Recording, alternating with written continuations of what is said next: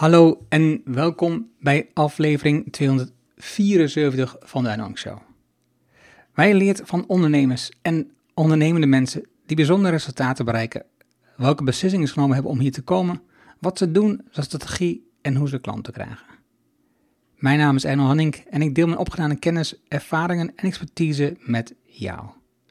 Ik coach ondernemers zodat ze stap voor stap de juiste beslissing nemen om uiteindelijk een gezonde groeimotor te creëren, zodat de onderneming vanzelf loopt. Hiervoor gebruik ik mijn ervaring met meer dan duizend klanten die in exact dezelfde uitdagingen zitten. Vandaag het gesprek met Rinske Bosma. Na 15 jaar in de IT te hebben gewerkt, veranderde het leven van Rinske 180 graden toen ze na 25 jaar loskwam van haar depressies. Een heftige gebeurtenis, en we gaan erop in, dwong haar verregaande studie te maken van het brein. Zo ontdekte ze hoe de mind werkt en hoe je onbewuste belemmerende overtuiging kan resetten. Gebaseerd op haar studie en het in de praktijk brengen van alles wat ze leren, creëerde ze een methode waardoor ze de essentie van haar kennis kan overbrengen. Sindsdien is het haar missie om zoveel mogelijk mensen te vertellen over de werking van de mind, om onbewuste blokkades op te heffen en betere resultaten te kunnen neerzetten met minder inspanning en stress. Naast haar trainingspraktijk richtte ze ook in 2015 het bedrijf Cup Bliss op, omdat ze zoveel mogelijk kansarme kinderen wil helpen. Het middel dat ze daarvoor gevonden heeft zijn vrolijk gekleurde kartonnen koffiebekertjes met positieve teksten erop. Niet alleen verspreiden de bekers positiviteit op de werkvloer, Cup Bliss doneert de helft van haar winst aan goede doelen, zoals War Child, Terre des Hommes en haar eigen Cup Bliss Safe House Foundation om kinderen te bevrijden uit de prostitutie. Het gesprek gaat vanuit haar verleden naar vandaag en weer terug. We hebben het over de keuzes die ze maakte voordat ze naar Frankrijk ging, weer naar Nederland kwam. Wat er zo interessant is aan wat ze leerde in die verschillende culturen. Maar natuurlijk ook over de overgang naar dat ene evenement, het ene beslissende. En hoe ze die keuzes maakte. Wat speelde een rol in de keuzes en hoe maakt ze dat soort dingen? Spraat ze met mensen of niet? We hebben het uiteindelijk ook over Cupbliss en over de keuze om twee bedrijven te hebben en of één bedrijf misschien beter is. Het was een gaaf gesprek. Met veel plezier laat ik je luisteren naar de inzichten van Rinske. Laten we beginnen. Welkom in de Erno Hamming Show. De podcast waarin je leert over de beslissingen om te groeien als ondernemer met je bedrijf. Luister naar de persoonlijke verhalen van succesvolle ondernemers en ondernemende mensen. Dan nu, jouw business coach, Erno Hamming. Vandaag zitten we opnieuw aan een afstandsgesprek. Niet jammer genoeg uh, bij jou thuis, Rinske. Welkom in de podcast. Dankjewel. Rinske Bosma van uh, twee bedrijven en een stichting. Uh, het bedrijf Art of Bliss en uh, Cup Bliss. Ja. En um, je viel me op, al, al een tijdje, maar zeg maar, bepaald moment dacht van, oké, okay, ik wil echt met haar in gesprek. Is met name jouw um, opzet van je bedrijf van Cup Bliss, waarbij jij meer dan de helft van je winst weggeeft aan goede doelen die je zelf selecteert. Dus daar gaan we het beslist over hebben. Maar er zit natuurlijk een verhaal aan vast waarom je dat bent gestart en hoe je daar vandaan komt. En um, een van de opvallende momenten die ik zag in je um, profiel op LinkedIn, je geschiedenis, was het moment dat je Frans gaat studeren. Ja. Hoe, hoe kom je tot zo'n beslissing? Want je, want je hebt um, pedagogiek en psychologie gestudeerd in de PABO, dus, dus ja. je, je wilt les gaan geven, ga ik vanuit? Ja, dat was de bedoeling. Ja, ja. ja dat is ooit uh, inderdaad de studie uh, geweest die ik in Nederland uh, heb gedaan. En ik heb, toen ik daarmee klaar was, zeg maar, had ik zoiets van, ja, ik wil nog niet gelijk gaan werken. Ik wil eigenlijk nog wat meer van de wereld zien. En ik had toen voor een stage de PABO had ik um, stage gelopen in Zuid-Frankrijk op een lagere school in Aix-en-Provence. En uh, dat beviel mij wel heel erg. het Aix-en-Provence uh, was gewoon een heel erg mooie stad. En ik dacht van, uh, daar zou ik wel naar terug willen. Dus toen heb ik besloten om na mijn studie hier in Nederland um, een jaar in Aix-en-Provence te gaan studeren. En dan om Frans te gaan studeren, want daar is een speciaal instituut uh, voor buitenlanders die Frans willen leren. Dus van over heel de wereld komen er mensen in Aix-en-Provence om de Franse taal te leren. En uh, dat was de reden waarom ik daar naartoe ben gegaan. Had je daarvoor iets met Frankrijk dat je dan ervoor koos om stage te lopen? Ja, ik heb altijd. Wij gingen vroeger op vakantie uh, altijd naar Frankrijk. Toen gingen we kamperen met ons gezin. en uh, ja, dat waren natuurlijk fantastische herinneringen. Altijd dat het mooi weer was en je was op vakantie, dus dat was altijd leuk. En ik heb ehm, talen altijd wel heel erg leuk gevonden. Ik ik, ik, ik, ik kon dat goed. Dus ik dacht van, ik wil heel graag Frans studeren. Het leek gewoon heel leuk. Uh, dus ja, dus eigenlijk vandaar. Het zat niet heel veel verder achter. Nee, ik, ik, ik, ik, eh, wat je vaak merkt bij mezelf, ook, zeg maar, die herinneringen die je in je jeugd hebt, die, die, die, hebben veel impact op je, op, op je leven en, en, en waar je nu staat. Dus, dus dan zie je maar weer dat je waar je vakantie gaat, dat je dan de studie daar doet. En dat heeft dan uiteindelijk heel veel impact op waar je nu staat. Dat is wel ja. Ja, zeker. Ja, dat klopt. Dat is waarom ik eigenlijk altijd weer even terugduik in het verleden om te ontdekken waar zit nou eigenlijk die, die sleutel met waar je nu staat. Want wat, wat doe je nog met, met Frans op dit moment, met die, met die studie? Uh, nou, eigenlijk heel erg weinig. Ehm, ik uh, ben heel lang met een Fransman ook getrouwd geweest. Dus het is echt uh, een soort van tweede taal. Dus ik spreek met mijn kind af en toe wel Frans. En heel, erg, heel erg af en toe dan ehm, geef ik een training in het Frans. dus ik kan inderdaad ook nog trainingen geven in het Frans. Wat, wat doe je om, dat te onderhouden? Want na verloop van tijd wordt dat toch wat minder, neem ik aan? Nee, dat valt eigenlijk wel mee. Het is, ik, heb er echt, ik heb er ruim tien jaar gewoond. Um, ja, dus het is echt, het is een soort van tweede taal geworden. Het is, uh, ik ga natuurlijk nog steeds heel vaak op vakantie trouwens naar Frankrijk. Uh, nu met corona iets minder. Maar uh, ik heb ook wel Franse vrienden, dus daar praat je ook Frans mee. En um, nee, het is eigenlijk niet iets wat, wat wegvalt. Ik denk dat ik daarvoor te lang in Frankrijk heb gewoond eh, om dat nog kwijt te raken. Ja, ja, ja. ja. Tien jaar in Frankrijk. Dus eigenlijk zit nu, nu dat, oh ja, er zijn een aantal bedrijven waar je hebt gewerkt. Ja. Waarvan ik dacht, oh, dat was in Nederland. Dat is dus uiteindelijk in Frankrijk. Dus nu, nu, uh, nu, nu realiseer ik me dat. Ja, er zijn er een heleboel bij waar ik inderdaad in Frankrijk voor heb gewerkt. Ja, ja. ja want wat ik zag bijvoorbeeld, eh, je was senior business consultant uh, voor Mega International. Ja. En uh, daarvan ook drie jaar in Parijs. Ja, ja, klopt. Ik heb daar inderdaad, ik was daar voornamelijk uh, uh, consultant bij een Franse bank, zat ik, was ik geplaatst. En daar bracht ik de businessprocessen in kaart van dat bedrijf. En dat heb ik een hele tijd gedaan daar. En uiteindelijk ben ik daar ook in de sales weer gegaan. En toen heb ik voor hun, zeg maar in Nederland, de markt opgezet. Dus toen ben ik, zeg maar, als ehm, teruggestuurd naar Nederland. En ja, heb ik hier voor hun uh, werk gedaan. En dat heeft ongeveer een jaar geduurd of zo. Want daarna was de crisis. In, uh, was in 2007 begon dat, die ellende. 2008. En uh, ja, toen wilden ze dat ik weer terugkwam naar Parijs. Maar dat wilde ik toen niet meer. Toen ben ik in Nederland gebleven. Oké, dit, zijn, dit zijn spannende momenten natuurlijk.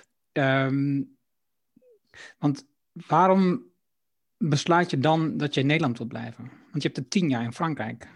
Ja, klopt. Ik had uh, ongeveer tien jaar in Frankrijk gewoond. En um, ik heb toen in 2007 heb ik mijn kind gekregen, mijn zoon. En um, toen werkte ik dus nog in Frankrijk. En uh, in Frankrijk maak je echt lange uren. Uh, je gaat echt s ochtends vroeg weg, je komt s'avonds laat thuis. En je hebt wel heel lang dat je kan lunchen in Frankrijk. Maar, maar op een gegeven moment, ik zag mijn kind eigenlijk helemaal niet. En uh, dat was nog maar een babytje.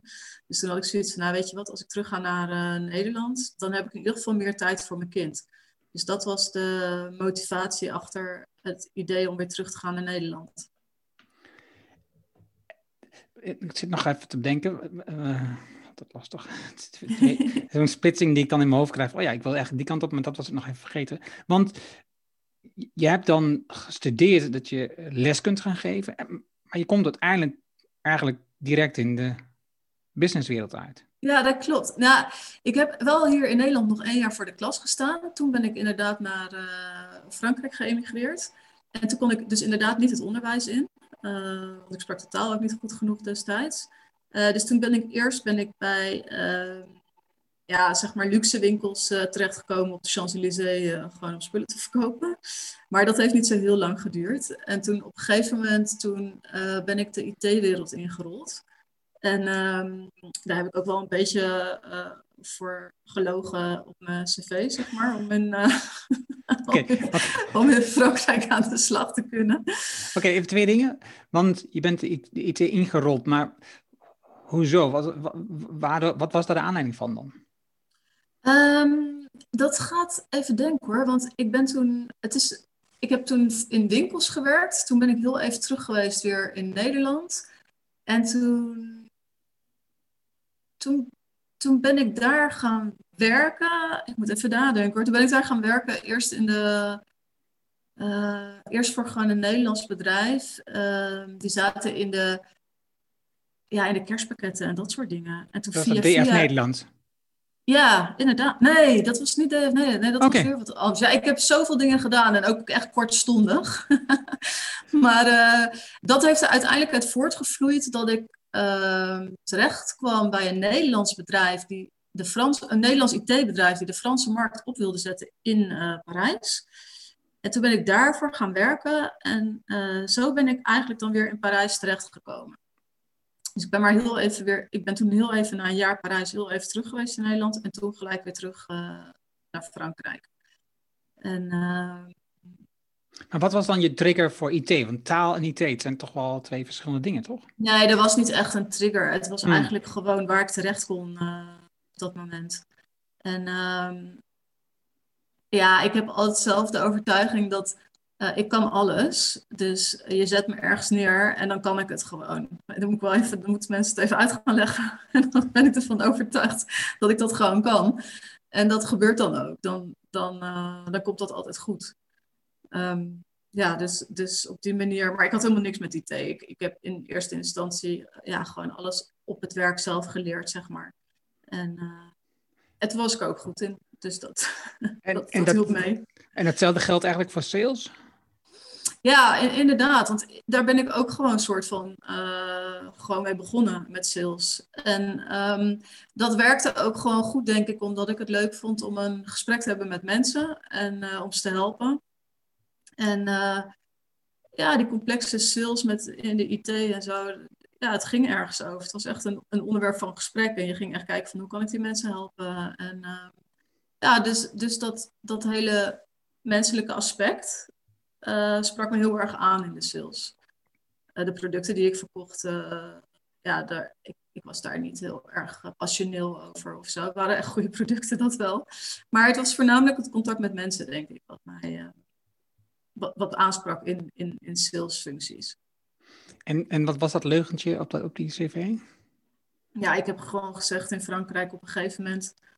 Um, ja, ik had een, op een gegeven moment had ik echt iets van 80 sollicitatiebrieven verstuurd. Ik was 40 keer op gesprek geweest. Ik was echt iets van 10 keer tot de laatste twee. En, uh, en dan werd ik het nog niet. En toen dacht ik van, nou weet je wat, uh, ze weten toch niet wat de Pabo is. Dus ik maak daar gewoon van dat dat een... Uh, dat dat een business school is. En dat heb ik gedaan. En toen werd ik aangenomen.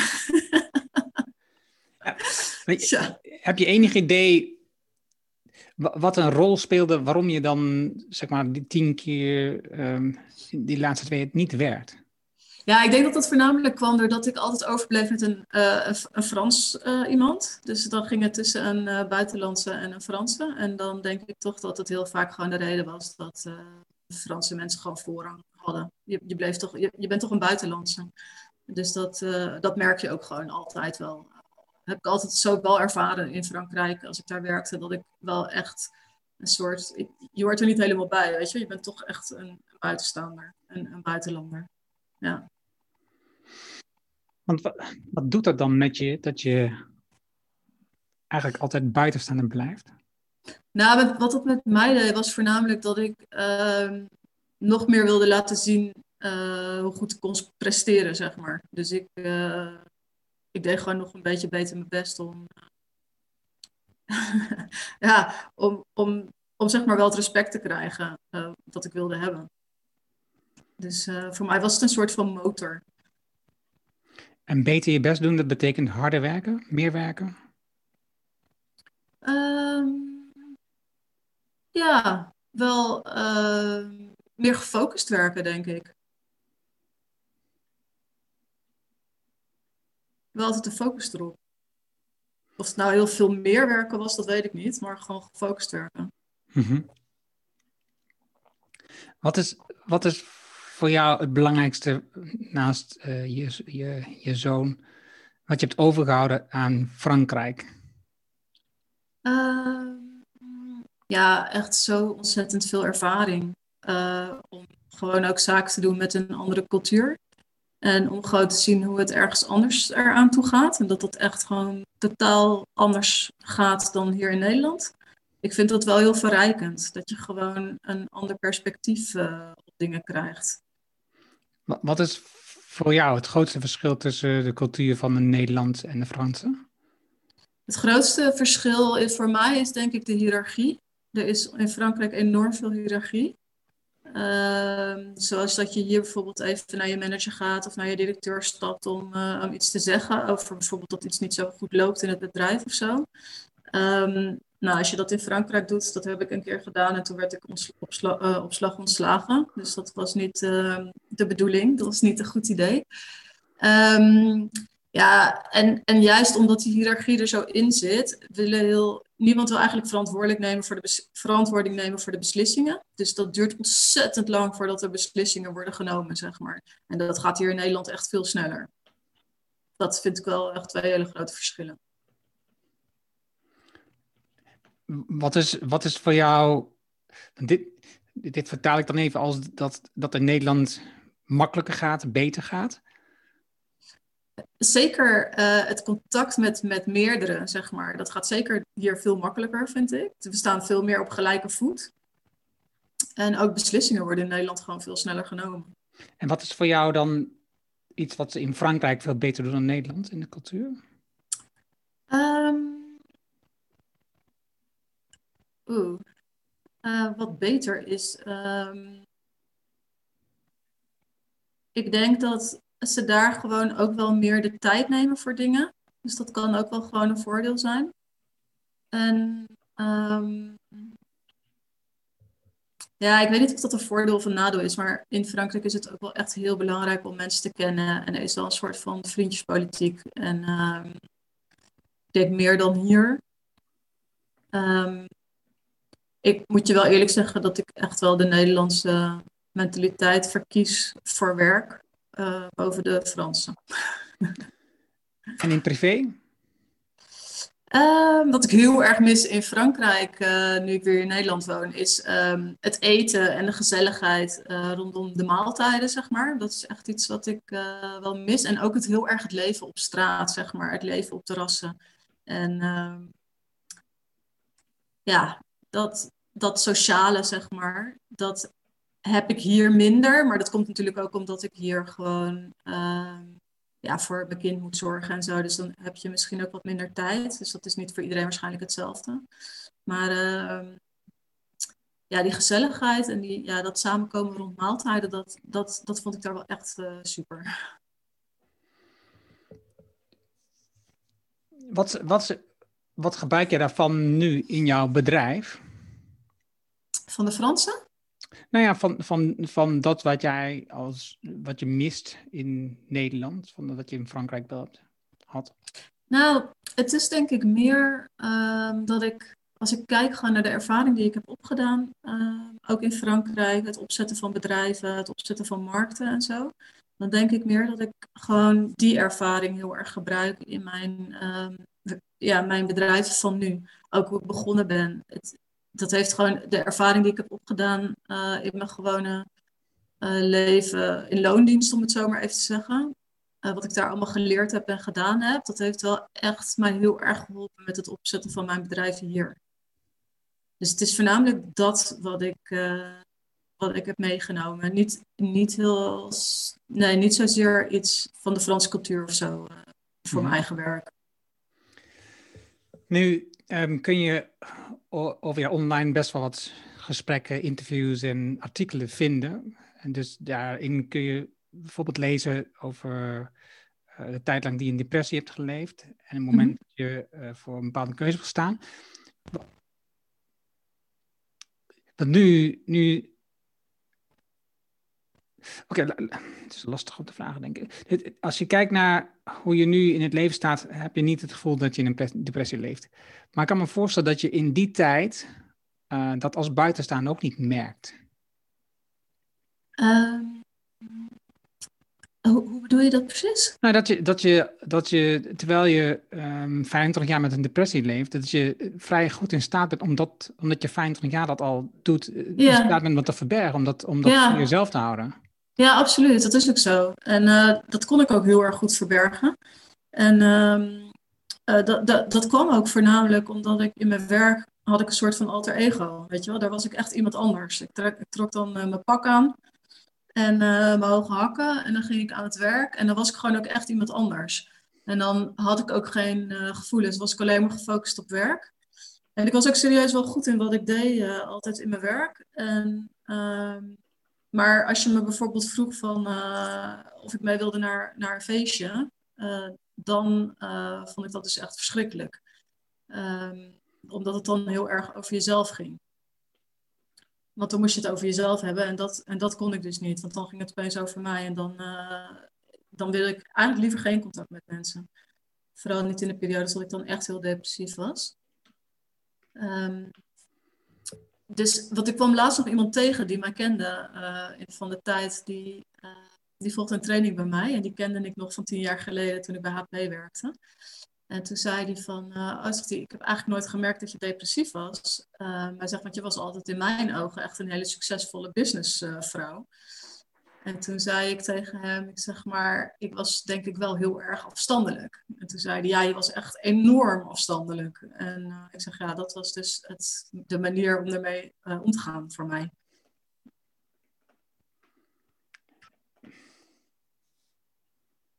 Is dat dan ook een goede eigenschap op dat moment voor iemand die succesvol, dat hij wat meer afstandelijk is?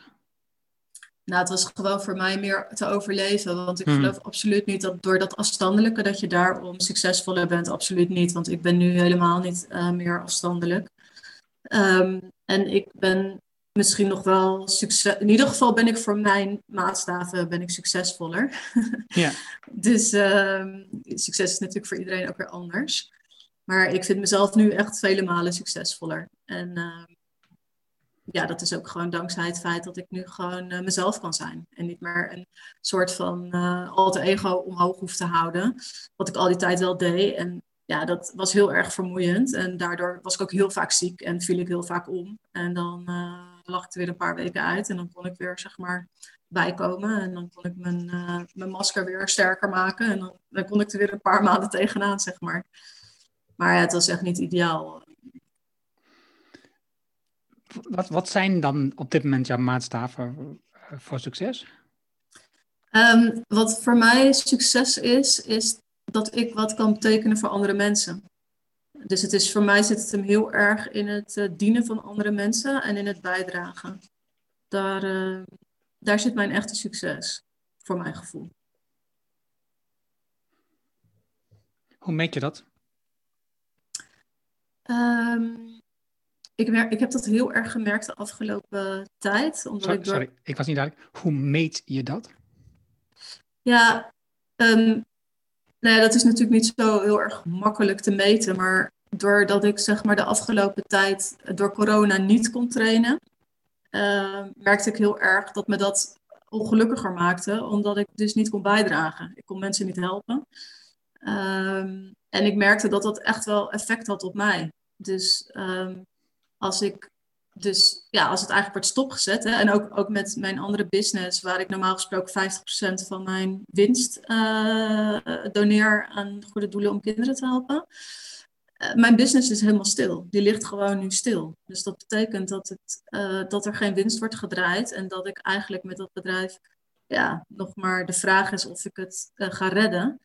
Um, ja, en dat, is, dat doet mij dan het meeste pijn, zeg maar. En daarin merk ik dat um, ja, als je het dan hebt over meten, daarin kan ik meten dat ik mezelf dan minder succesvol vind. Want is, is dan omzet dus daarin een meetwaarde voor succes? Of winst is misschien meetwaarde? Is winst een meetwaarde voor succes dus? Nee, echt het bijdragen. Dus echt hm. het, het, het, mensen kunnen helpen. Dat is, dat is het, uh, het meten van succes voor mij. Nee, geld is voor mij uh, totaal niet... Uh, maar bij Cupbliss is natuurlijk de winst, is de bijdrage voor mensen. Ja, dat is waar. Ja, dat is waar. Maar als je het in die zin zegt, van is geld dan belangrijk? Ja, tuurlijk. Want nu kan ik inderdaad het niet weggeven. En uh, dan is geld inderdaad belangrijk. Maar het is niet zo dat je. Ik, het is zeg maar niet dat je geld wil verdienen dat dat het uitgangspunt is. Het uitgangspunt is mensen helpen. En het middel daarvoor is bekertjes verkopen en daar komt dan winst uit voort. en dat geef je dan weg. Maar het is bij mij, ik geloof daar ook niet zo in. Als je bijvoorbeeld een business opzet om geld te verdienen, dan geloof ik ook niet dat dat per se heel erg goed zal gaan. Omdat ik denk van er moet meer passie in zitten dan alleen maar geld willen verdienen. Ja, en tegelijkertijd kan het een niet zonder het ander. Nee, dat is absoluut waar. Dus het is ook niet zo van dat geld totaal niet belangrijk is. Geld is heel belangrijk, maar ik denk dat je jezelf zeg maar heel lastig gepassioneerd houdt uh, op geld alleen. Want als het geld dan wegvalt, of het is er niet, of het is lastig. Uh, ik heb wel eens uh, de laatste jaren is het niet altijd ook even makkelijk geweest met Cublis, zeg maar. Er waren periodes die waren wat minder. En wat mij dan heel erg motiveerde, juist om door te gaan, dat was um, mijn ideaal van, ja, er moet, maar er moet geld binnenkomen. Ik moet verkopen, want ik, we gaan die kinderen helpen, weet je wel. We gaan dat project gaan we steunen. En uh, daar heb ik, een, daar, ja, daar heb ik een, rol in. En uh, dus dan ging ik voor die kinderen. En, en daar haalde ik meer motivatie uit, zeg maar, dan dat ik zou hebben gezegd van, ook oh, moet geld verdienen, ik moet geld verdienen. Snap je de nuance? Ik denk nee, dat nee, het, zeker, zeker, zeker. Het, het, is natuurlijk, dat is vaker, er komt er veel boeken naar voren, veel onderzoek naar voren, is dat als je een hoger doel hebt, ja. dat, dan wordt alles makkelijker. Dan, dan, dan, dan, daar kom je veel makkelijker je bed voor uit dan, dan wat je zegt, geld aan zich. Klopt, klopt. Dus dat, dat, dat, lijkt me heel, ja, ondertussen heel erg uh, um, logisch. Um, een vraag die mij ook al een tijd bij jou, zeg maar, um, uh, in mijn achterhoofd speelt, is, want waarom kies je er dan voor om twee bedrijven te beginnen en niet al die energie in Cuplist te steken? Ah oh ja, dat is ook een goede vraag. ik heb besloten destijds om twee bedrijven tegelijk uh, op te starten, omdat ik me heel snel verveel. Dus ik had zoiets van, uh, ik wil gewoon twee dingen tegelijk. En dat was de ene reden. En ik had de reden dat ik geloof dat als je zeg maar een, een, een leven wil met overvloed, dat je dan meerdere bronnen van inkomsten moet hebben. Dus um, ik vind het sowieso belangrijk om altijd verschillende bronnen van inkomsten te hebben. Zodat als het dan met het een wat minder gaat, dan kan het opgevangen worden door het andere. Als, als je het goed hebt gepland.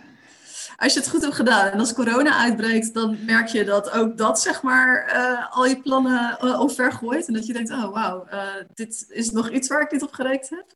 Maar dat is ook juist wel weer, ik vind het ook wel weer heel boeiend. Want dat maakt wel dat ik de laatste maanden dus echt super hard bezig ben om een nieuwe bron van inkomsten op te zetten. Omdat uh, ik er nu achter ben dat twee bronnen niet genoeg is. dus er moet er maar weer eentje bij. En uh, ook een coronaproof ehm, eh, manier moet er dus bij gevonden worden. En, en is dat dan opnieuw een nieuw bedrijf of is dat gewoon een ander product in je bedrijf? Ja, het is meer, ik, het, ik zie het nu als een ander product binnen mijn bedrijf. En dan is het, gaat het nu zeg maar over uh, de trainingen. Dus ik maak online trainingen nu, uh, die je zeg maar uh, gewoon kan opnemen en verkopen als pakket. Ja. En dat is dan, nou, daar hoef ik in principe niet aan bij, bij te komen kijken, zeg maar. Maar dan is het toch zo, je kan mensen toch helpen. of, of op weg helpen. En er komen toch nog wat inkomsten binnen. En dus, hoe, hoe, hoe loopt dat nu? Hoe, hoe, hoe ontwikkelt zich dat? Nou, ik ben daar nog niet zo heel lang mee bezig, dus ik ben het nu zeg maar aan het opnemen. En uh, ondertussen heb ik, dat is ook een van de dingen die ik heb gedaan uh, toen uh, ja, ik echt merkte dat mijn business dus echt ontzettend achter bleef door corona. Is dat ik ook gelijk heb geïnvesteerd in een hele dure opleiding over social media marketing en hoe je dingen gewoon online kan neerzetten. omdat ik zoiets had van, oké, ik, moet, ik moet nu gaan investeren om uh, in ieder geval overeind te blijven en deze tijd door, door te komen. Terwijl ik ook denk dat heel veel, ja, heel veel ondernemers denken van, die worden angstig, die hebben zoiets van shit, ik ben alles aan het kwijtraken. En uh, dan gaan ze juist niet investeren om eruit te komen, dat ze het geld bij zich willen houden. En ik denk juist van, juist op zo'n moment moet je gaan investeren om ervoor te zorgen dat je toekomst anders wordt. Dus dat zijn ook wel, denk ik, beslissingen die best wel, uh, nou ja, ik ga ervan uit dat dat vruchten gaat afwerpen in de toekomst. En dat zou je misschien niet zo snel hebben gedaan als je niet in coronatijd had gezeten. Wat, hoe, werkt dan zo'n proces op zo'n moment? Kun je dat nog, want dat is, dat is vrij recent, dus dat kun je dan hopelijk enigszins terugbrengen. Want eh, corona breekt uit, de klanten vallen weg. Eh, ik, ik, praat van mijn eigen verhaal, voor duidelijkheid. Het is exact hetzelfde namelijk. Corona breekt uit, lockdown wordt aangekondigd. Volgende dag, klanten zeggen direct af. Dat is in mijn geval tot 7% van de omzet viel op dat moment gelijk weg. Ja, bij mij ook. Wat, wat, wat, wat dan je, hoe wordt dan je proces? Ja, bij mij was het zo dat ik eerst dacht van nou, weet je, dit duurt ongeveer tot en met uh, september. Dus ik zat even te rekenen. Ik denk, nou, september gaat alles weer opstarten. Dus dan, uh, nou, dan is het nu gewoon even een rustige tijd. En dat overleven we wel, want het zijn maar een paar maanden. Um, totdat het denk ik op een gegeven moment, na een maand of drie denk ik, in juni, juli, toch wel um, behoorlijk duidelijk werd dat dit echt nog wel veel langer kon gaan duren. En um, wat ik sowieso altijd doe, is heel veel uh, investeren in persoonlijke ontwikkeling. Dus ik had toen ergens nog um, een, een, seminar staan, wat zou live gehouden worden in Amsterdam, maar uiteindelijk werd dat dan zeg maar een online uh, gebeuren. En dat ging dus heel erg over nou hoe je dus online dingen kon neerzetten, uh, trainingen, maar ook hoe je dat dan helemaal kon vermarkten. En echt ontzettend veel uh, geleerd in drie dagen. En, dan, en toen had ik zoiets van, uh, ah, dit is echt interessant, ik heb nu al zoveel geleerd. En toen boden ze dus zeg maar een upsell aan met een heel jaarpakket. En toen dacht ik echt van, oh ja, dat moet ik echt gaan doen. Daar moet ik echt bij zijn, want ik moet nu gewoon iets anders. En um, ja, toen was ik eigenlijk al heel snel um, om. Dat ik dacht van, uh, ik moet dit gaan doen. Dit vind ik interessant. Ik denk dat ik dit kan.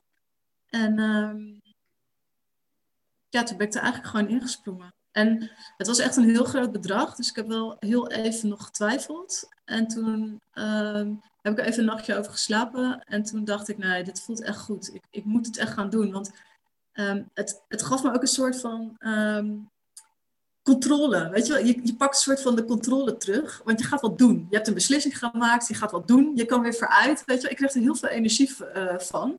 Terwijl het eigenlijk voor, ja, voor financiën best wel spannend was. Maar um, ja, ik ben heel blij dat ik het heb gedaan, omdat ik echt het gevoel heb van, uh, ik ben weer aan het groeien, weet je wel. Ik ben een andere kant op aan het groeien. En ik, ik ben wat aan het leren. Die, die, die nacht en dag dat je nadenkt, hè? Ja. Wat doe je dan? Schrijf je dingen over jezelf op? Ga je met mensen in gesprek? Uh, wat doe je dan? Dat is, nou, ik ga echt nooit met mensen in gesprek. Dat is, uh, dat is denk ik nog iets wat ik heb overgehouden aan, aan vroeger, zeg maar. Ik heb altijd alles alleen uh, opgeknapt, zeg maar. Dus ik ga eigenlijk nooit met iemand in gesprek. Ik neem altijd de beslissing en dan... Ik slaap er altijd wel een nachtje over. Ik doe nooit iets impulsief. Dus ik, ik denk erover en ik luister ook heel erg naar mijn gevoel. Van voelt dit goed? Heb ik vertrouwen in de mensen die die training aanbieden? En um, nou, als het dan de volgende dag nog goed voelt, dan neem ik gewoon een beslissing. Ik ben er ook niet bang voor om beslissingen te nemen. Ik heb altijd zoiets van, een beslissing is um, je weet van tevoren nooit of het de juiste is. Maar het is altijd wel, als het niet de goede blijkt te zijn, dan is daar ook altijd wel weer wat aan te doen, zeg maar. En ik denk altijd, ik heb wel zo'n soort van uitspraak van uh, geld is maar geld. Dus als je geld kwijt bent, nou, het is maar geld. En, um, en, ja, en het voelde dus heel goed, dus ik heb het gedaan. En daarna was ik opgelucht. Dus dat gaf voor mij ook heel erg aan van oké, dus het voelt goed. Ik, ik, ben opgelucht dat ik deze beslissing heb gemaakt. En dan ga ik pas mensen bellen en zeggen van uh, nou, ik heb, ik heb deze beslissing genomen. en dan staat hij al. Maar het, boeit me ook niet zo heel erg wat, wat andere mensen dan vinden. Dat, maar waarom bij je dan, dan andere mensen op? Oh, leuk, omdat ik het leuk vind. dan wil ik het delen. Oké. Ja. Ja.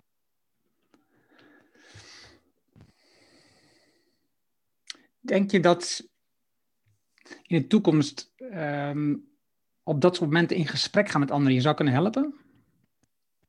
Nee, dat denk ik niet. Want ik denk heel vaak dat als ik geluisterd zou hebben uh, naar mensen, dat ik heel veel dingen niet gedaan zou hebben. Dan had ik bijvoorbeeld die uh, dat be de bakerbusiness, zeg maar, had ik dan, was ik dan nooit begonnen. Want iedereen uh, vond het een idioot plan. En hoe heet het? Um, ik, ja, dus ik ben heel blij dat ik dat wel heb gedaan. Er zijn heel veel momenten geweest in mijn leven, omdat ik natuurlijk ook heel vaak van job ben veranderd. Hè? Dat mensen zoiets hadden van, wat ga je nou weer doen? En uh, dat ik heel blij ben dat ik dat gewoon gedaan heb. Um, want het werkte eigenlijk altijd goed uit. Um, dus ja, soms helpt het zeker om met mensen te praten.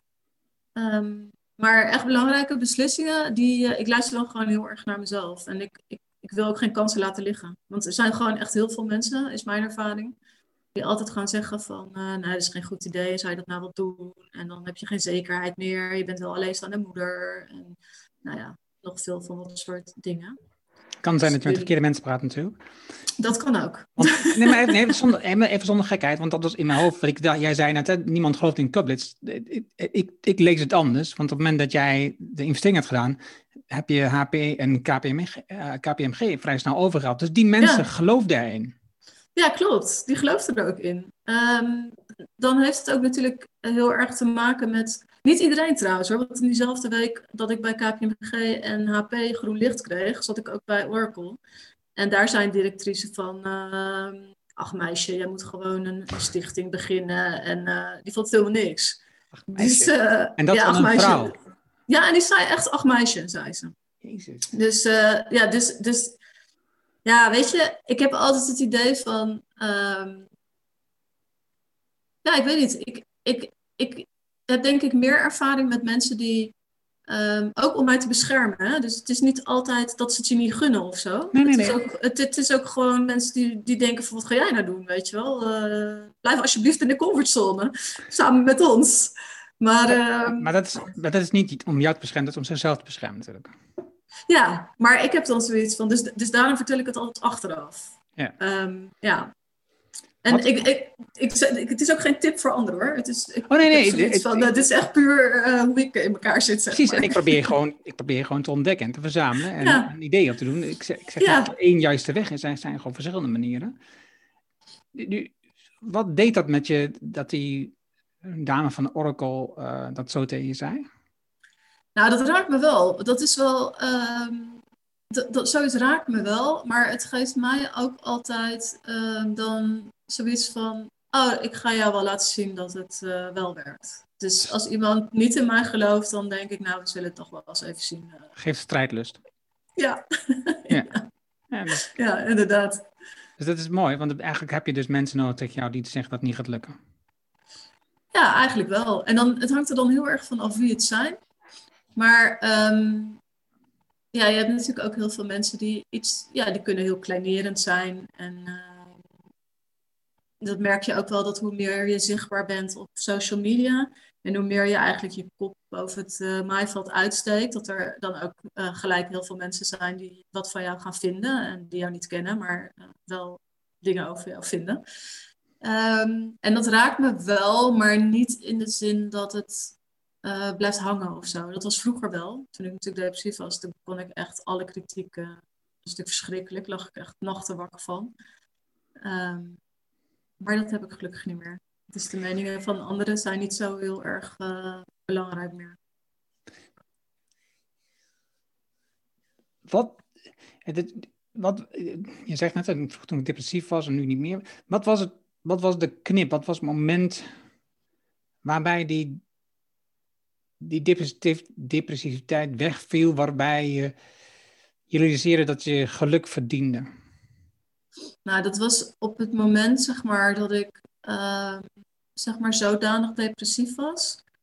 Uh, toen is er gewoon een. Weet je, als je depressief bent, dan denk je altijd wel na over hoe je er een einde aan gaat maken, zeg maar, of wil maken. Dus daar loop je eigenlijk al jaren uh, mee in je hoofd. En um, toen op een gegeven moment was het bij mij was het zo ernstig dat ik ook echt het gevoel had van ik zat niet in de put of zo, maar ik, ik, ik, was in een soort van vrije val. Ik kon me nergens aan vastklampen. Dat was het gevoel.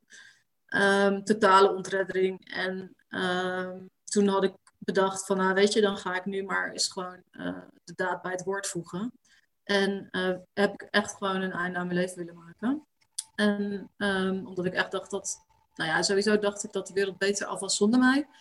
En uh, ook omdat ik, uh, ja, ik, ik wist allemaal niet meer hoe het moest. En, en ik zag het gewoon echt niet meer. En, um, Want denk je dan ook na over de manier waarop bijvoorbeeld? Ja, zeker. Ja, ja. Ja, dus je denkt uh, na over de manier waarop. En dan op een gegeven moment heb je de spullen in huis uh, om het dan te gaan doen, zeg maar. En zonder al te veel in details te treden. Maar um, op het moment, zeg maar, dat ik het dus wilde gaan doen, um, toen heb ik dus een stem gehoord. en die stem die zei tegen mij op dat moment, um, Rinska, je hebt het recht om gelukkig te zijn. En het kwam heel erg bij me binnen omdat ik altijd heb gedacht dat geluk voor andere mensen was en niet voor mij. Dus dat ik daar heel erg specifiek op werd aangesproken. Uh, ja, dat kwam bij mij echt zo ontzettend binnen. En nou, iedereen mag verder zijn betekenis eraan geven van wat die stem dan was. Maar um, ik heb toen op dat moment, heb ik echt ook in dat moment heb ik besloten van oké, dan blijf ik leven. Maar dan moet alles anders. En dan moest echt alles anders. En ik, ik wist dus helemaal niet hoe dan, want ik zat al jaren in, in, in therapie en dat had nooit echt wat uh, met me gedaan. Dus ik dacht van ja, hoe dan anders? En ik heb toen, um, ik zat toen thuis, want ik was toen al omgevallen.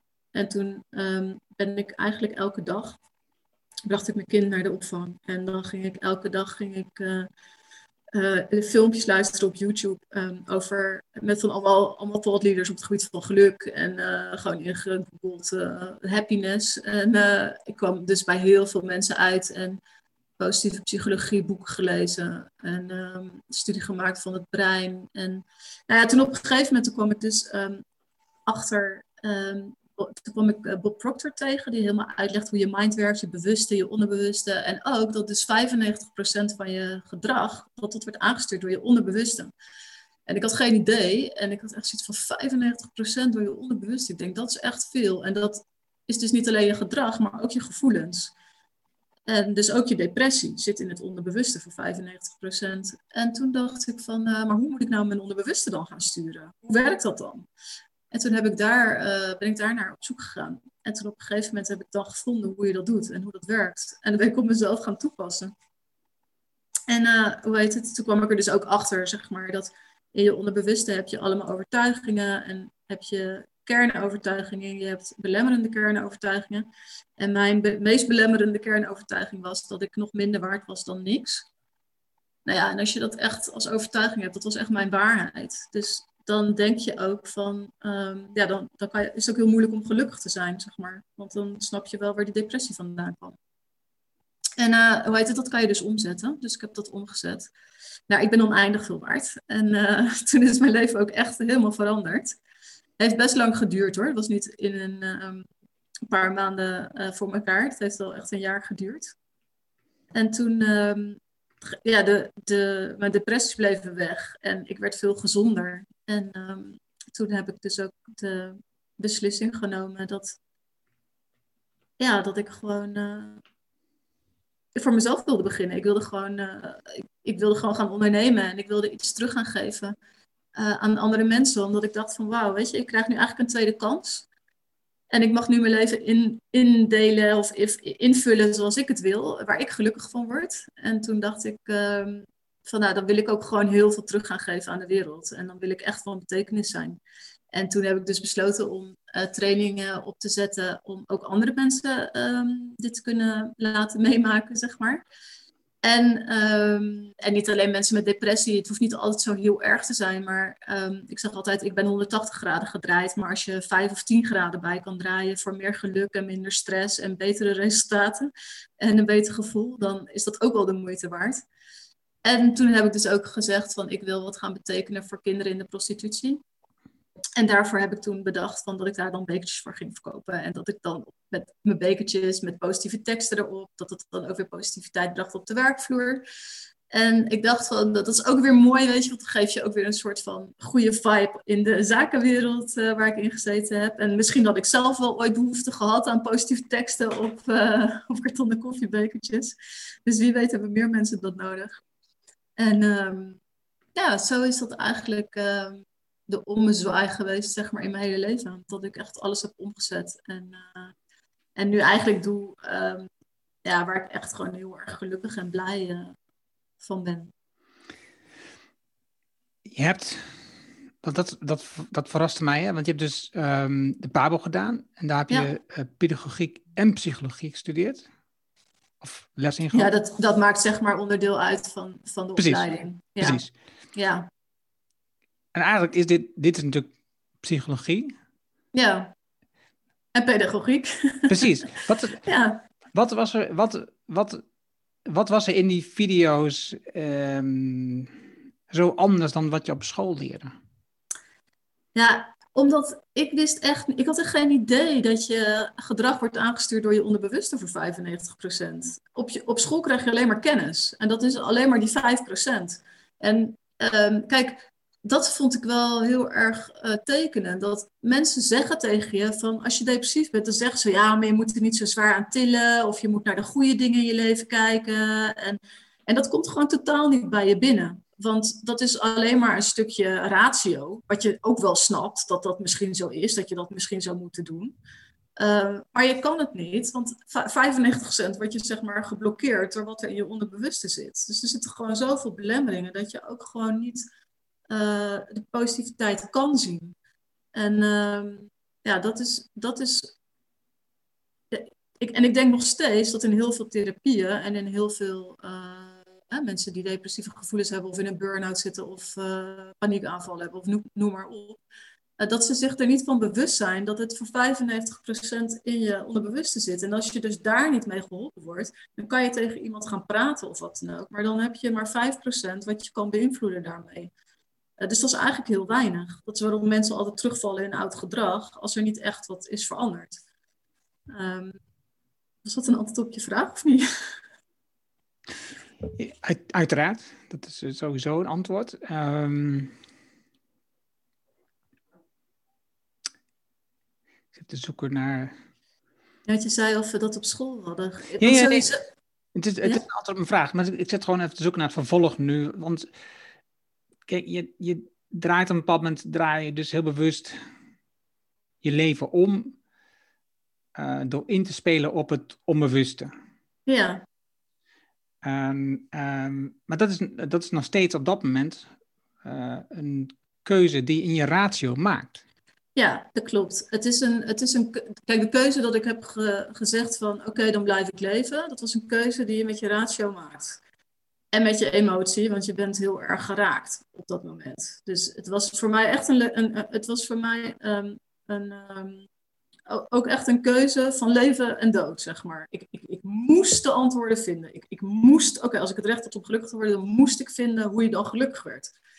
En uh, natuurlijk, als je zeg maar iets in het onderbewuste wil resetten, want dat is in principe wat het doet, dan kan je dat niet alleen maar doen door iets tegen jezelf te zeggen. Dat is niet voldoende, want dan blijft het in je bewuste. En het onderbewuste heeft twee talen. En het ene is beeld. Het, het onderbewuste werkt met beeld. En het onderbewuste werkt met emotie. Dus je moet beeld en emotie moet je koppelen aan je ratio, aan uh, gesproken woord, zeg maar. En um, als je snapt hoe dat zit en hoe dat allemaal uh, werkt, dan kan je dus op zoek gaan naar wat jou belemmert in je onderbewuste. En dat kan je dus gaan resetten. En dan het gevolg is dat je gedrag automatisch mee verandert. Dus het is ook niet zo dat je. Ik train dus totaal niet op, op gedrag. Ik train alleen maar op wat er in je onderbewuste zit. En dan volgt het gedrag vanzelf.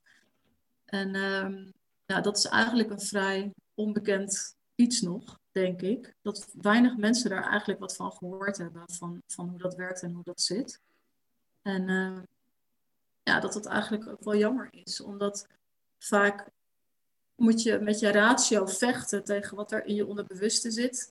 Uh, wat ik dus altijd heb gedaan. Hè. Ik kon overeind blijven op mijn werk, terwijl ik depressief was. Ik vond mezelf niks waard. Dus ik moest altijd heel erg hard laten zien aan de wereld om me heen dat ik in ieder geval wel wat waard was. Dus op mijn werk moest ik ook succesvol zijn. En uh, dat gaf zo'n innerlijke strijd en, en, en vermoeidheid. Uh, Terwijl dat nu allemaal is weggevallen. Ik, hoef, ik, hoef, ik, ik, ik moet niet meer succesvol zijn. Ik, uh, dat hele, die hele strijd is weg, zeg maar. En dat maakt het ook heel erg relaxed. En, en, en, en je kan dan ook echt genieten. En, en, en nou ik train heel veel bij bedrijven ook. En dan merk je ook dat mensen gewoon soms nog zo vastzitten in hun belemmerende overtuiging waarom ze dingen doen. Hè. Die gaan, mensen die bijvoorbeeld niet naar huis kunnen om, zes uur. Die blijven op hun werk tot acht uur. Want het moet af en het moet af. Er zit altijd iets achter. Er zit altijd iets in het onderbewuste. En als je dat weghaalt, dan worden die mensen veel relaxter. Ze doen hun werk veel beter. En ze hebben ook nog tijd over om gewoon op tijd naar huis te gaan. Bijvoorbeeld, hè? Dat is gewoon een voorbeeld. Ja, dat, dus dat, dat was precies eigenlijk de vraag die ik mezelf net stelde. Dus je, je, je legt net uit, hè? Dus, dus je verandert uh, de beeld en emotie van iemand, waardoor vanzelf het gedrag verandert. Hè? Ja. En jij traint vooral bij bedrijven. Ja. Of iemand bij werknemers, eh, bij hoogopgeleide mensen. Mhm. wat, wat verkoop je dan die bedrijven als dit fenomeen zo onbekend is? Hoe, hoe breng je dat dan over? Dat is best wel een lastige. Want het is inderdaad altijd iets van, ja, ze hebben er nog nooit van gehoord. Dus dan is het altijd best wel lastig om, om dat helemaal uh, over te brengen. Wat ik heel vaak doe is dat ik zeg van uh, geef mij zes van jullie minst gemotiveerde mensen en dan zal ik laten zien wat ik daarmee kan doen. Uh, dus dat werkt wel eens. En uh, wat ik ook gewoon doe is gewoon echt uitleggen van dat je, dat je gewoon vertelt wat je doet. Hè? Dus dat je met het onderbewuste aan de gang gaat, dat je de meest belemmerende overtuigingen met mensen weghaalt. En uh, dat ze daardoor eigenlijk uh, veel succes worden, succesvoller worden in hun werk. En uh, nou, sommige bedrijven die hebben geluk hoog staan hè, in hun waarde. Die willen dat hun, hun, medewerkers gelukkig zijn. Dus dan is het wel wat makkelijker te verkopen ook. Want ze gaan zeker gelukkiger worden. Maar als je bijvoorbeeld bij bedrijven traint waar gewoon um, ja, de outcome heel erg belangrijk is. En die heel resultaatgedreven zijn. Uh, ja, dan kan je gewoon echt aantonen van, aan de hand van voorbeelden van mensen die al geweest zijn, zeg maar dat mensen dus gewoon echt daadwerkelijk uh, succesvoller worden. Uh, met minder inspanning. En ja, als ze eenmaal hebben gezien hoe het werkt, dan zijn ze meestal heel erg enthousiast. En dan, ja, dan, dan, dan willen ze dat wel meer mensen ook aanbieden in hun bedrijf, zeg maar. Oké, okay, je, je, je, gaf aan het voorbeeld dat je zes, geeft met zes van je slecht um, gemotiveerde mensen. Ja. Leg even in het kort uit wat je met die mensen dan doet. Ja, ik heb een vast programma, zeg maar. Het is, het is altijd voor iedereen hetzelfde. Dus het, het, eh, je gooit er wel eens een ander sausje overheen, zeg maar. Je kan een beetje meer... Uh, bijvoorbeeld eh, bij de sales team kan je het wat meer plotten op sales. Of bij een consulting uh, gebeuren weer meer op de consulting. Maar uiteindelijk komt het wel op hetzelfde neer. Um, het is een programma van 90 dagen. Um, omdat je, je brein heeft 90 dagen nodig om zeg maar nieuwe verbindingen te maken in je hersenen. Dus ook je belemmerende overtuigingen, die zijn zeg maar um, met allemaal verbindingen in je hersenen aan andere dingen vastgemaakt, zeg maar. Um, dus je hebt 90 dagen minimaal nodig om iets echt te resetten in het onderbewuste. En wat ik doe in de eerste uh, bijeenkomst, dat is dat ik mensen help hun meest belemmerende overtuiging te vinden. En dat heb ik nou met zoveel mensen gedaan, dat kan ik vrij snel zien. En dan uh, leer ik ze eigenlijk een stappenplan waarop ze dat, waar, waarop ze, waarmee ze aan de gang kunnen gaan, zeg maar, om dat in de komende 90 dagen um, te resetten. En dan kom ik zeg maar na elke 30 dagen kom ik terug in het programma en dan leer ik ze meer over gedrag. Ik leer ze meer over omstandigheden. Ik leer ze meer over hoe ze controle kunnen hebben over situaties waar je eigenlijk geen controle kan hebben. Uh, maar ook zeg maar hoe je je eigen gedrag kan uh, interpreteren, maar ook dat van anderen. Dus dan gaat het heel erg over jou ten opzichte van de ander.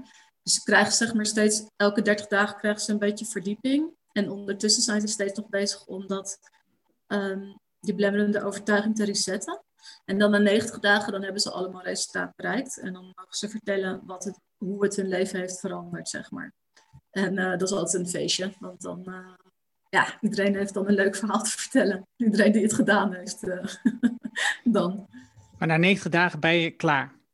Na 90 dagen ben je in principe klaar. Um, sommige, bij sommige mensen duurt het wat langer, omdat um, hun, dat, dat zijn meestal hele heftige paradigma's noem ik het. Hele heftige, belemmerende overtuigingen. Um, en het hangt een beetje van de leeftijd af, ook van de mensen, uh, van hoe lang het er al zit. Dus sommigen die hebben wat langer nodig, maar nou, na een jaar ben je er wel hoor. Dan, dan uh, is er echt wel zoveel veranderd al in je leven. En ik heb zelfs mensen uh, ja, binnen 90 dagen uit hun depressie uh, kunnen halen. En die zijn ook niet meer teruggevallen, net zoals ik. Dus het is echt wel uh, heel krachtig. Wat, wat zijn de meest voorkomende, de twee meest voorkomende belemmerovertuigingen? Het zijn er wel wat meer dan twee. Okay. Um, het zijn er denk ik een stuk of, ik denk dat het ongeveer terug te brengen is naar een stuk of 25. Um, maar belemmerende overtuigingen kunnen bijvoorbeeld. Zitten, trouwens, de, de meest belemmerende overtuigingen zitten altijd in het zelfbeeld. Dus um, hè, wat ik bijvoorbeeld had van ik ben nog minder waard dan niks. Dat is in mijn zelfbeeld, zeg maar. En um, het kan ook bijvoorbeeld zijn van ik ben niet geliefd of ik word niet gehoord, ik word niet gezien, ik word niet serieus genomen, ik uh, mag niet falen. Uh, dat, dat, kunnen ook allemaal kernovertuigingen zijn van mensen. En dat kan ook heel veel klachten met zich meebrengen. Bijvoorbeeld iemand die echt een doodsangst had om te falen. die had altijd last van hartkloppingen en trillende handen. En nou, na tien dagen was hij al van zijn trillende handen af. En uh, nou ja, dus, dus het kan heel erg snel gaan, zeg maar. En, en, en dat, zijn, dat is dan gedrag, hè, wat gelijk wordt aangepast, doordat het vanuit het onderbewuste wordt aangestuurd. Dus uh, het, het, het kan heel hard gaan. Meestal de eerste 30 dagen zijn, zijn het meest, uh, daar gebeurt het meest, de eerste 30 dagen. Is dit bij iedereen van toepassing? iedereen, iedereen uh, kan het uh, toepassen. Bij iedereen is er wat uh, te halen, zeg maar. Want er, er, zijn gewoon goede resultaten te halen. Eh, bij de een is dat gewoon veel significanter dan de ander. Hangt gewoon echt vanaf hoe diep iemand ergens in zit. Um, er is maar één soort iemand die niet echt te trainen is. En dat zijn mensen die de overtuiging hebben um, dat, er, dat ze gewoon perfect zijn, zeg maar. Dat, ze, dat er aan hun niks uh, te verbeteren valt. Uh, dus die mensen kan je niet, die, kan je, ja, die zijn niet coachable, zeg maar. Die kan je niet trainen. Ik zat uh, vrijdag in een um, ceremonie omdat de certificatie was afgerond van habit coaching. Ja. Daar sprak Gretchen Rubin. Die heeft het model met die vier tendencies ontwikkeld. En um, uit mijn hoofd is het de upholders, als ik het goed heb onthouden. Dat zijn mensen die echt heel moeilijk coachbaar zijn. Het is ook de kleinste groep, maar het zijn wel de mensen die het meest moeilijk coachbaar zijn. Die, um, ja. die nemen niet iets aan van een ander eigenlijk. Klopt. Het zijn bijvoorbeeld mensen met narcistische persoonlijkheidsstoornis. Uh, die, kan je niet, uh, die kan je niet trainen. Het klinkt als een en dat is niet negatief doet of, of wat dan ook, uh, als een enorme missie, een enorm veel werk wat je te doen hebt.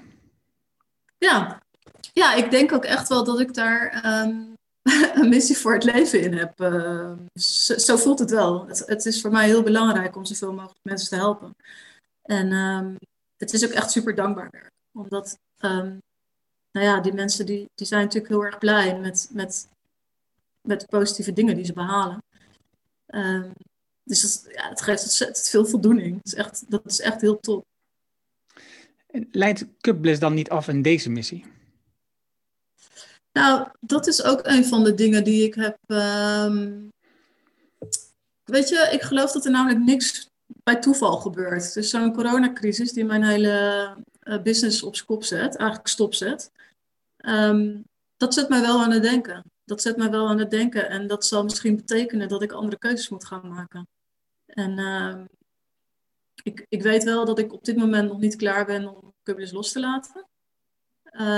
Maar ik ben al wel aan het nadenken van als het gewoon dus stopt, uh, dan kijk, mijn missie ook om kinderen te helpen, hoeft natuurlijk ook niet op te houden met Cublis. Want ik bedoel, dat, dat kan ik gewoon verder oppakken met trainingen. Ik bedoel, ik kan ook uh, de helft van mijn winst van trainingen uh, kan ik gaan weggeven natuurlijk. Dus, dus het, het zit er niet vast op die bekertjes, gelukkig. um, kijk, het, het, voordeel van Cubis is dat op het moment dat de bedrijven weer open gaan, um, worden mijn bekertjes gewoon weer verder verkocht. Maar dat kan misschien nog wel een jaar duren. En dan wordt het misschien niet meer zo groot als dat het was, omdat mensen gaan misschien nog maar twee dagen naar kantoor, hè, of maar één dag naar kantoor in plaats van vijf dagen. Dus het zal zeker wel zijn impact hebben. En ik weet ook niet of ik het, of ik het stop zou moeten zetten, want het kan uh, rustig daarnaast uh, lopen.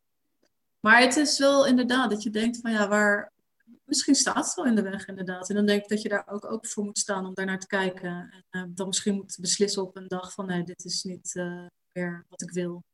Uh, we gaan het anders doen. Ja, ik denk dan niet eens zozeer dat het gaat over of je dat niet wil of wel. Het is meer dat de missie van het op deze manier helpen van mensen um, veel groter is dan wat je met Cuplist bereikt. Hè? Dus uh, met de winsten van de training kun je waarschijnlijk meer kinderen helpen dan je dat met Cuplis zou kunnen. Ik, ik, ik, ik zeg maar wat dat op. Hè? Ja, dat, dat zou uh, misschien wel kunnen. Kijk, op een gegeven moment was het zo dat um, met Cublis ik veel meer kon doen, zeg maar, dan met de trainingen. Het hangt er altijd een beetje vanaf natuurlijk van, van wat de balans is tussen het een en het ander. Uh, en ik vond het altijd wel een leuk idee dat, zeg maar, de bekertjes een soort van ja, weet je, dat was iets tastbaars. Hè? Dat mensen ook weten van dit bekertje hoort bij het goede doel. Weet je, dan heb je iets tastbaars. En dat heb je misschien minder met trainingen. Maar ja, ik sluit het ook zeker niet uit, uh, wat jij zegt. Hoe selecteer je de doelen voor Cuplis? Um, ik, heb dat, ik wilde zelf altijd heel erg graag uh, kinderen uit de prostitutie helpen. En daardoor heb ik derde zon heb ik als goede doel gekozen.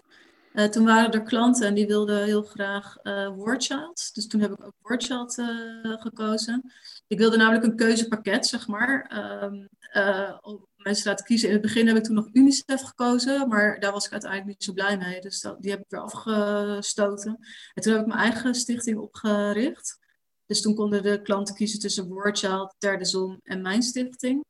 En als zij meer dan een miljoen bekers bestelden op jaarbasis, dan mochten ze ook hun eigen stichting doorgeven. En dan ging het geld daar naartoe. Dus uh, zo is dat eigenlijk een beetje gegroeid. Uh. En hoe doe je dat met je eigen stichting? Nou, met mijn eigen stichting, um, daar heb ik op dit moment geld in gespaard, zeg maar. En dat, ik, ik zou met Derde Zon, um, begin van het jaar heb ik met hun gesproken. En ze hebben een fantastisch project in India um, om meisjes die aan tempels worden verkocht en daar geprostitueerd worden, uh, om die uh, daaruit te halen en uh, ook hun ouders de educatie te geven en zo. En dat was echt een heel mooi project. En we waren erover aan het praten dat ik dan ook naar India kon en dat ik het met eigen ogen kon zien. Dus het geld van mijn stichting was daarvoor bedoeld. nou ja, toen is natuurlijk ook dat allemaal opgehouden. Um, nou ja, door corona, maar dat project is er gewoon, dus dat gaat gewoon door. Um, dus um, ja, het, het mooie zou zijn als ik het geld gewoon vanuit mijn stichting aan hun kan geven, aan hun uh, project. Um, zou ook heel tof zijn als, ja, als we als er dan weer iets kon gebeuren waardoor ik zeg maar ook echt aandacht kan besteden aan dat project.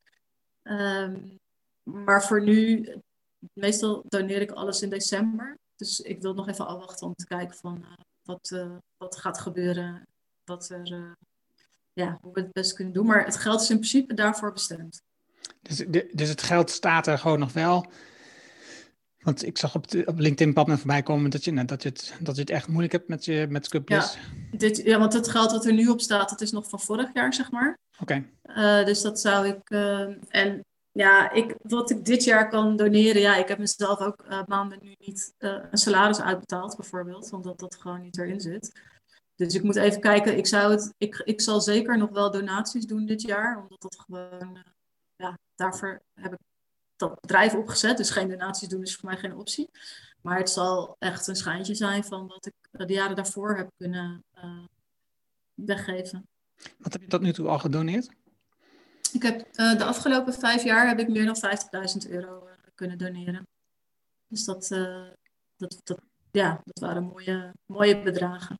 Ja, kijk, het, het, het, het voordeel zie ik natuurlijk ook. Hè, op het moment dat je zo'n bedrijf hebt als Cuplus, het, het is heel apart. Dus je kan het als media wat makkelijker um, omarmen. En ook als een goed doel wat makkelijk omarmen.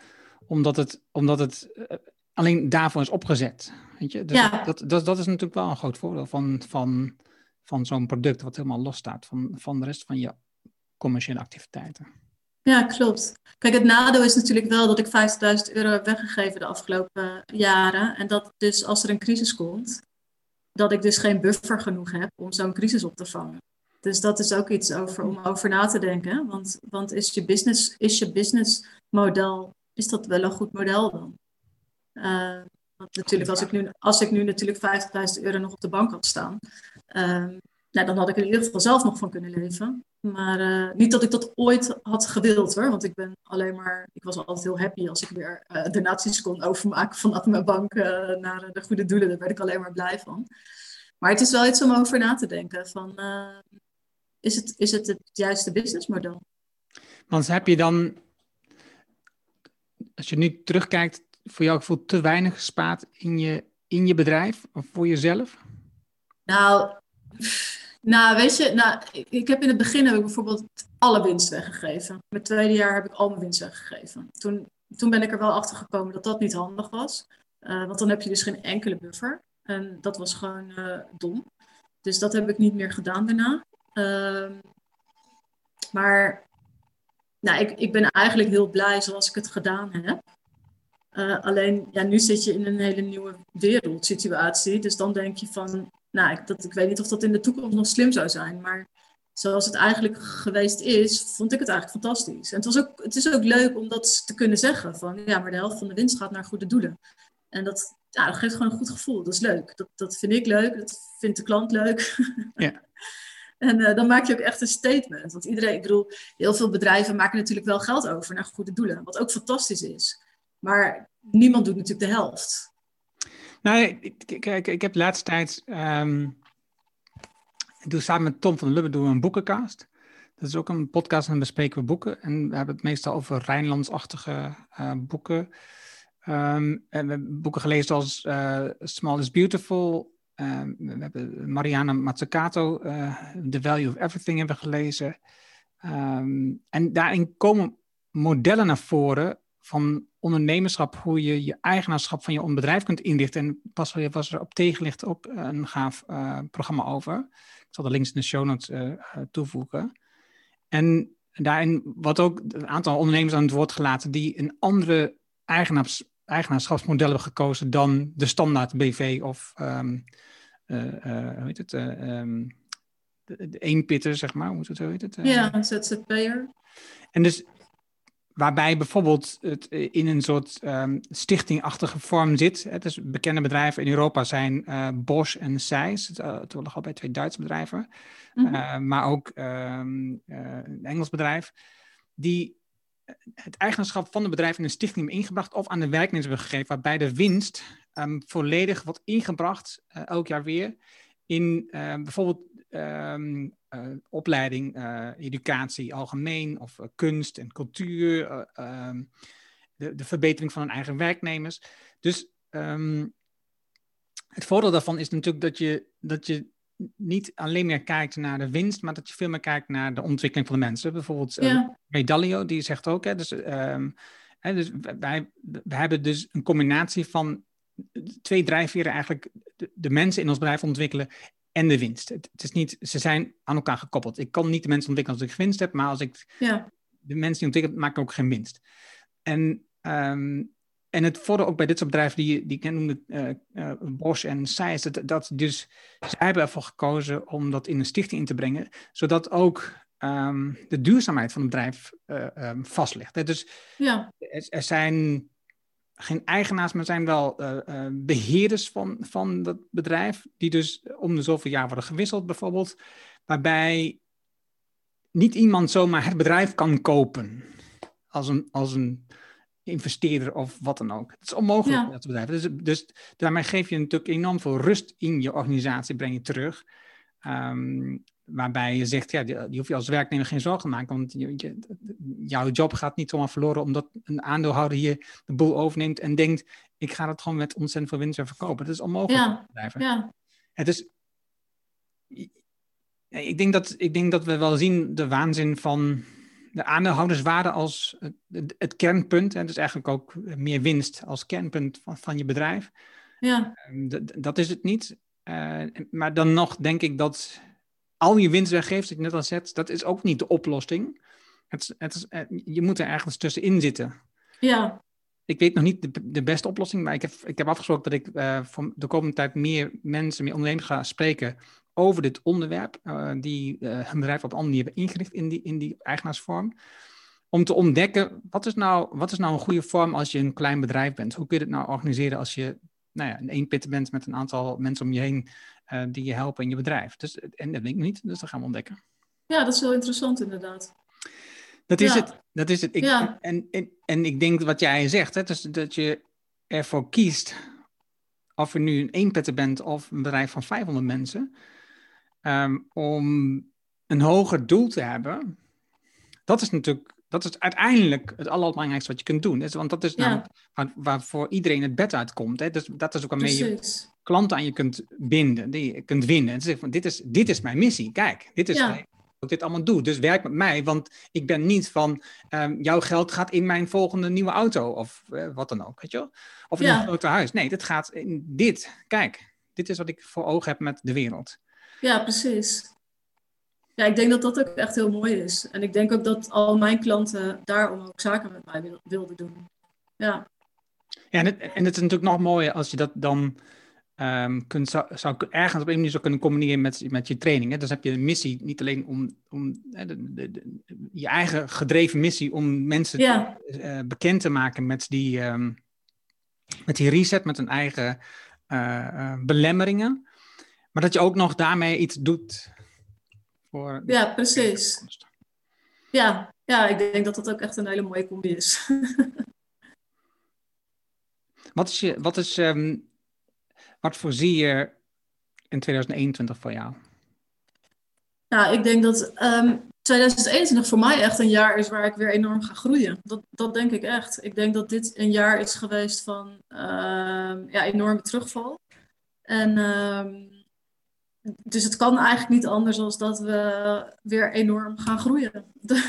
Nou ja, ik denk dat het anders kan, maar het is, het is niet wat we willen. Nee, nee, ik denk echt dat het. nee, ik denk dat dit, een, een, dat dit jaar echt een jaar is geweest waar ik alles opnieuw heb moeten overdenken en eh, alles opnieuw moeten bevragen en echt moeten gaan kijken van oké, waar wil ik nou heen? En ik denk dat, eh, ja, ik denk dat volgend jaar eigenlijk de start wordt van een heleboel nieuwe impulsen en, eh, en van enorme groei. Dat heb ik voor mezelf eh, voor ogen. En ik sta even terug te denken aan die eerste drie maanden toen corona helemaal aan het begin speelde. Ja? Was je zo min of meer bevroren in, in je ontwikkeling? Ehm, Want maar daarna kwam het inzichtje, oké, dit gaat langer duren, ik moet nu wat anders gaan doen, ik moet nu ik moet een opleiding gaan volgen. Maar was je in die tijd meer van, oké, we wachten het af, we zingen het uit en, en ik doe voorlopig even niks? Ja, de eerste drie maanden was ik gewoon van, oké, nou, weet je, prima, dit gaat even duren en uh, laat maar even, kom wel goed. Want inderdaad, alles werd geannuleerd, mijn trainingen werden geannuleerd en niemand kocht meer bekers. Dus ik denk, nou, weet je, dat komt in september wel weer goed. En, uh, dus de eerste drie maanden... Maar wat deed je toen dan, in de eerste drie maanden? Nou, dat is nog een heel ander verhaal. Ik ben opgelicht. Uh, in februari kwam ik erachter dat ik was opgelicht uh, door mijn leverancier. Uh, dat heeft ontzettend veel voet in de aarde gehad. Dus ik heb maart, april en mei, en ook nog wel juni, ben ik keihard bezig geweest om mijn business veilig te stellen. Dus ergens kwam die corona mij ook wel goed uit. Want dat gaf me even tijd en lucht om in ieder geval te regelen wat ik heb moeten regelen om alles weer onder eigen controle uh, te krijgen. Dat dus daar ben ik heel... Uh, ja, dus Cublis. Ja. Ja. Nou heet het, uh, ja, dus, dus mijn leverancier die had mijn bekers achter mijn rug verkocht al een jaar. En dat wist ik niet. Dus, dat, en dat werd een behoorlijke strijd. Um, dus daar ben ik heel druk mee geweest. En, en, dus ik heb het niet rustig gehad in die tijd. Maar ik dacht wel steeds van, oh, oké, het komt wel goed. Weet je, eerst, nou, eerst eventjes zorgen dat mijn business weer veilig is. En dan, nou, zul je zien, gaat alles weer lopen. Ja, en dat, en dat is dus niet zo geweest. Dus ik denk dat ik zo eind juni, begin juli wel echt zoiets had van... Uh, oké, dit, dit gaat er niet worden. Ik moet nu echt ingrijpen, want ik moet ook nog ergens van leven. Dus uh, ja. Winske, super dankjewel voor je gesprek. Het was mooi om van je te leren. Bedankt. Ik, um, nee, ik blijf je uiteraard volgen. Uh, benieuwd naar de ontwikkeling rondom Cublis, maar ook überhaupt rondom je grote missie. En, um, en wat je nog meer gaat delen over dat resetten. Ik denk namelijk dat je, um, dat je, dat je daar nog veel over kunt delen. Ja, ik uh, ga mijn best doen. Ja. ga ik Dankjewel. zeker doen.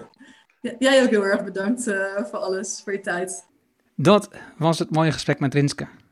Je vindt de namen en links die we noemden in het artikel dat bij deze uitzending hoort.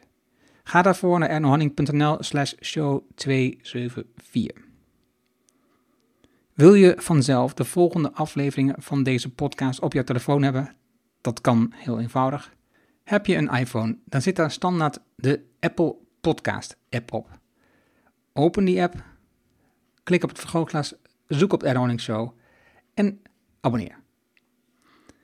Heb je een Android-telefoon? Dat kan ook. Zoek dan de Player FM podcast app. Installeer die, zoek de Anonic Show op en klik op abonneer. Dankjewel alvast. En heb je vragen, opmerkingen, reacties over deze aflevering met Rinske? Stuur deze dan naar podcast.ernohanning.nl is een apart e-mailadres zodat ik weet dat het van de podcast komt. Ik hoor super graag van jou. Wil je leren hoe jij stap voor stap de groeimotor van je bedrijf versnelt? Wil je veel meer werken aan taken die nog niet urgent, maar wel belangrijk zijn? En wil je leren hoe je het beslissingenboek gebruikt om je beslissingen te verbeteren? Vraag dan het boek Betere Beslissingen, Beter Ondernemen aan op ernohanning.nl. Dit is mijn allernieuwste boek en je downloadt het helemaal gratis. Je hebt zelfs geen e-mailadres nodig. Wil je de papieren versie van het boek? Dat kan ook. Je betaalt dan alleen de verzendkosten. Mijn nieuwste boek is altijd gratis. Vraag het daarom nu aan. Vraag het aan op ernohanning.nl en ik weet dat je druk bent als ondernemer. Je leest het in één avond uit. Dankjewel voor het luisteren en graag tot de volgende. Dankjewel voor het luisteren naar de Erno Hanning Show op ernohanning.nl.